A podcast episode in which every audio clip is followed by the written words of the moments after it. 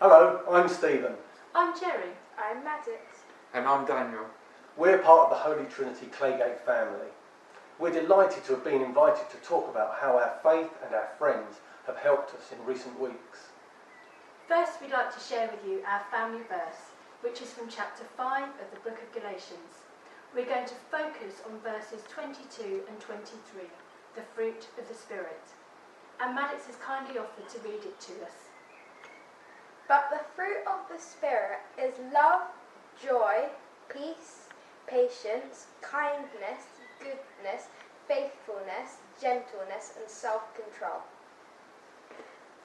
This verse is on a wall in our living room as a daily reminder for us and that these are the nine behaviours that are the result of the Holy Spirit in our lives and in the lives of all the Christians. Over the past 14 weeks of lockdown and the transition out of lockdown, our family fairs has been more important than ever.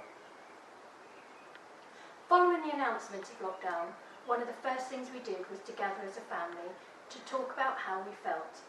We then agreed to put our thoughts and worries onto paper in sketches and words. So after dinner on the first Sunday of lockdown, we stuck down a large piece of paper onto the table and all sat around it.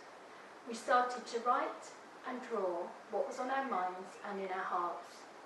We covered many areas, what we were going to do each day, what our new routine would look like. How did we feel? Were we fearful, worried, anxious?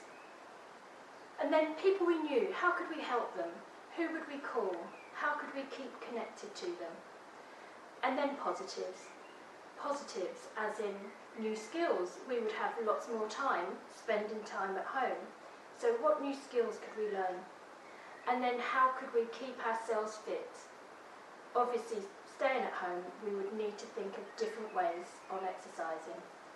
And then socially distancing. How could we socially distance but stay close? Close to our church family and close to our friends. And then intentional prayer, praying for others and praying for ourselves. After we had written our thoughts, we prayed. We prayed for each other, not to be overwhelmed. We prayed for those who we knew were living alone. We also prayed for people who were vulnerable with poor health or their age. We prayed for all our friends and all our family, both here in the UK and overseas. The more we looked at our poster and reflected on the things that we had written and drawn, we were very aware of God's presence and his hand in guiding us in our thoughts. Our lockdown poster started out as a bit of fun, almost as a marker for the start of something new and exciting. And our thoughts were about the wonderful time that we'd have during lockdown, with no school and hopefully much less work. There was, of course, the overshadowing backdrop of the COVID 19 pandemic taking grip of the world, but we were very much trying to approach things with a positive attitude. However, we soon realised that if we were going to continue to live in harmony, we were all going to need help. Help from one another, help from outside our home, and help from the fruit of the Holy Spirit. It's fair to say that overexposure to anybody, even someone you love dearly, is just as likely to drive you crazy as being alone. It's easy to become irritated by the little things that would float over your head when there are other distractions that you can busy yourself with, like the ability to leave the house and go for a walk to clear your head. Now, it's easy to point the finger and suggest what other people at home could do differently to make you happier. It's often a lot tougher to acknowledge and recognise when you might be the problem. It's that honesty in these times that allows us to listen to the guidance of the Holy Spirit. That's when you can really hear God saying, You need to be more patient, Stephen, or you need to show more kindness in the words you're choosing to use right now.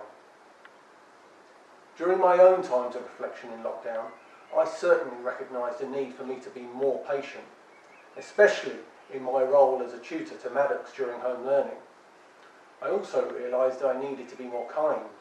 I have a habit of blurting things out that I think are funny at the time without thinking too much about whether others might find it hurtful. Taking a few moments to reflect on the fruit of the Spirit, I'm frequently signposted to what I need to focus on. I also know that these aren't always, e- always easy things to do and that I can't do them in my own strength. And that's where our church family are always here to help. We have dear friends that remind us constantly that we as a family and individuals are in their prayers. That's certainly been a big comfort over the past few weeks as Stephen recovered from a nasty cycling accident. And what about you? Is there help that you need? Are you receiving the help you need? Is there someone on your mind who you could offer help to? Help comes in different shapes and forms and can sometimes be as simple as a conversation with someone or praying with someone. Other help can be more practical. Do you need or can you offer help with technology to keep our brothers and sisters connected during these uncertain times? Why not reach out to the support that your church can offer you? Make use of our care line.